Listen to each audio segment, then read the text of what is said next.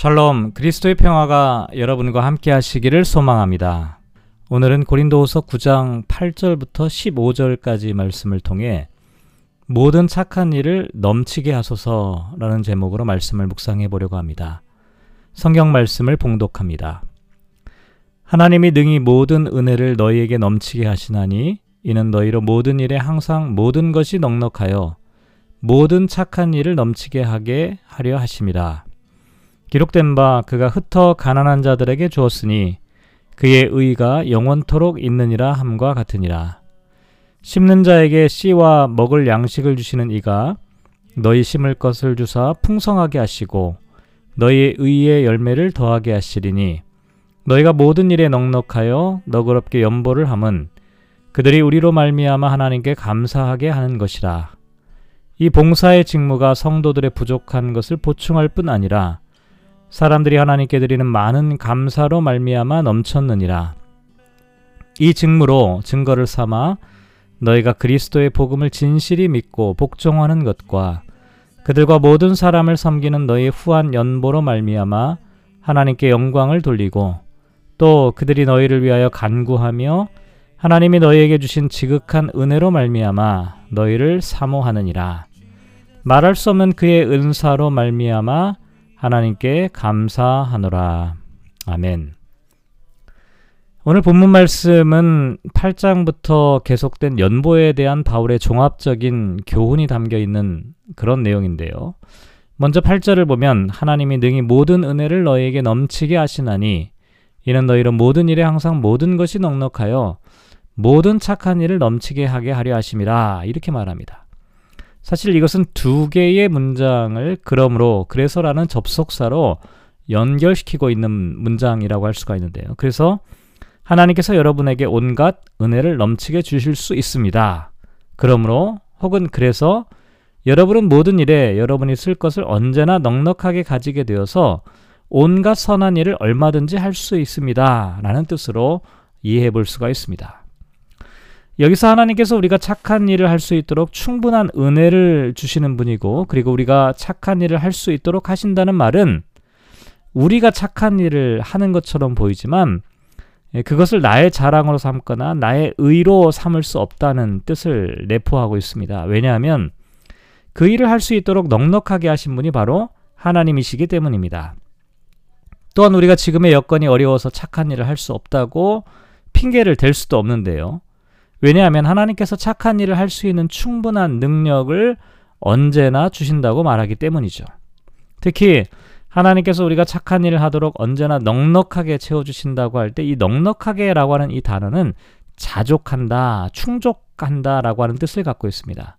사실 이 단어가 처음 사용된 것은 스토아 철학자들이 썼던 단어였는데 인간 자신의 내적인 잠재력 안에서 완전히 만족하는, 자족한, 충족된 존재라는 뜻을 갖고 있는 단어였습니다. 하지만 이, 사도 바울이 이 단어를 이용해서 하나님의 선물, 하나님의 은혜가 언제나 충족되어 넉넉하고 부족함이 없다라고 하는 의미에서 이 단어를 사용하고 있습니다. 또한 바울은 9절에서 시편 120, 112편 9절 말씀을 인용해서 그가 흩어 가난한 자들에게 주었으니 그의 의가 영원토록 있다라고 말하는데요. 가난한 성도를 돕는 연보에 참여하는 것은 단순한 구제 사역으로 끝나는 것이 아니라 근본적으로 하나님의 의를 성취하고 영원히 기억되는 일이 될 수 있다는 것이죠. 물론 여기서 말하는 의는 구원을 성취하는 의라기보다는 하나님과 이미 의로운 관계를 맺은 사람이 순종의 삶을 살아간다는 의미에서 의로운 삶이다. 이렇게 말할 수가 있습니다.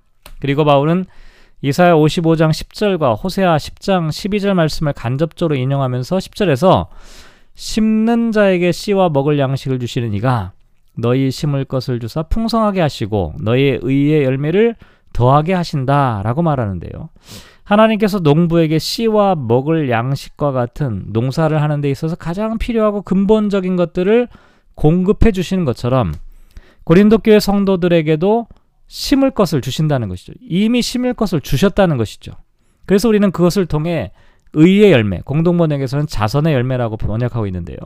의의 열매를 맺을 수가 있는데 그래서 성도의 삶은 모든 일에 11절에 보면 넉넉하여 너그럽게 연보를 할 수 있도록 은혜를 베푸셨다라고 말합니다.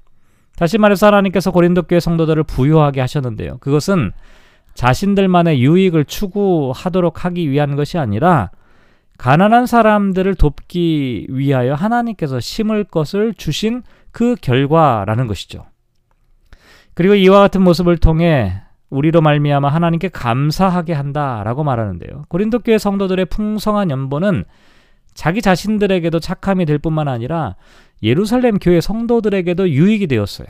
그리고 궁극적으로는 하나님께 영광을 돌리게 되었는데 왜냐하면 연보를 받은 예루살렘 성도들이 그 연보로 말미암아 하나님께 감사를 드릴 수 있었기 때문입니다.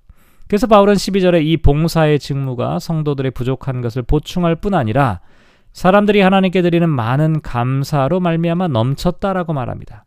여기 나와 있는 이 봉사의 직무라고 하는 것은 고린도 교회 성도들의 구제 연보를 나타냅니다. 사실 이 단어는 공적인 섬김, 하나님께 드리는 예배를 뜻하는 단어인데요. 바울은 이 구제 연보라고 하는 이 행위가 단순한 구제와 선행으로 끝나는 것이 아니라 마치 하나님께 예배를 드리는 것과 같다는 의미에서 연보를 곧 봉사의 직무, 하나님께 드리는 예배라고 말하는 것이죠.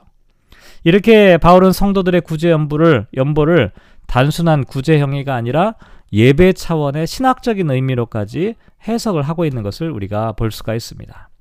또한 13절을 보면 너희가 그리스도의 복음을 진실히 믿고 복종하는 것을 이 직무로 증거를 삼을 수 있다라고 말하고 있는데요. 고린도 교회 성도들이 구제 연보를 드리는 것은 단순히 사랑이나 동정을 보여주는 것 이상의 의미가 있다는 것이죠. 그것은 곧 고린도 교회 성도들이 그리스도의 복음을 진실하게 믿고 복종하고 있다는 것을 보여주는 살아있는 증거가 된다는 것이죠. 그래서 고린도 교회 성도들의 구제 연보는 그들이 가진 바 복음 안에서의 믿음을 행동으로 고백하는 것이고요. 그리스도에 대한 순종을 드러내는 것이다. 이렇게 말할 수가 있습니다. 그리고 고린도 교회 성도들의 후한 연보로 말미암아 하나님께 영광을 돌린다라고 말하는데요.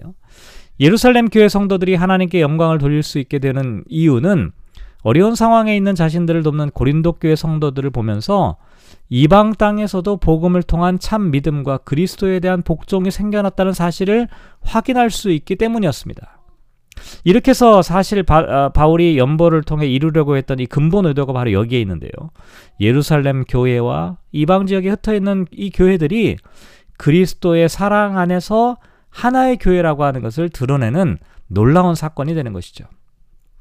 그래서 바울은 14절에 보면 너희를 위하여 간구한다라고 말합니다. 그리고 너희에게 주신 지극한 은혜로 말미암아 너희를 사모한다. 이 사모한다라고 하는 말은 그리워하는 거고 애정을 나타내는 그런 단어인데요.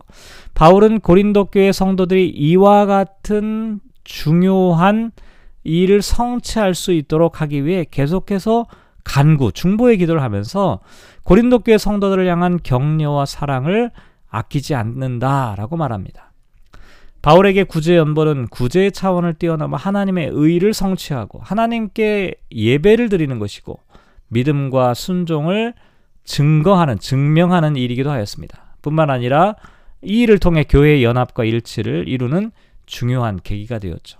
그래서 바울은 이 일을 이루기 위해 이렇게 최선을 다하여 어, 설명하고 있는 것입니다. 오늘 말씀을 묵상하며 우리가 이렇게 기도하면 어떨까요? 모든 착한 일을 넘치게 하는 사람이 되게 하소서. 의의 열매를 맺는 사람이 되게 하소서. 성도들의 부족한 것을 보충할 뿐 아니라 하나님께 드리는 감사가 넘치게 하소서. 다른 사람을 섬기는 일로 인하여 하나님께 영광을 돌리게 하소서. 오늘 우리가 하루의 삶을 살아갑니다.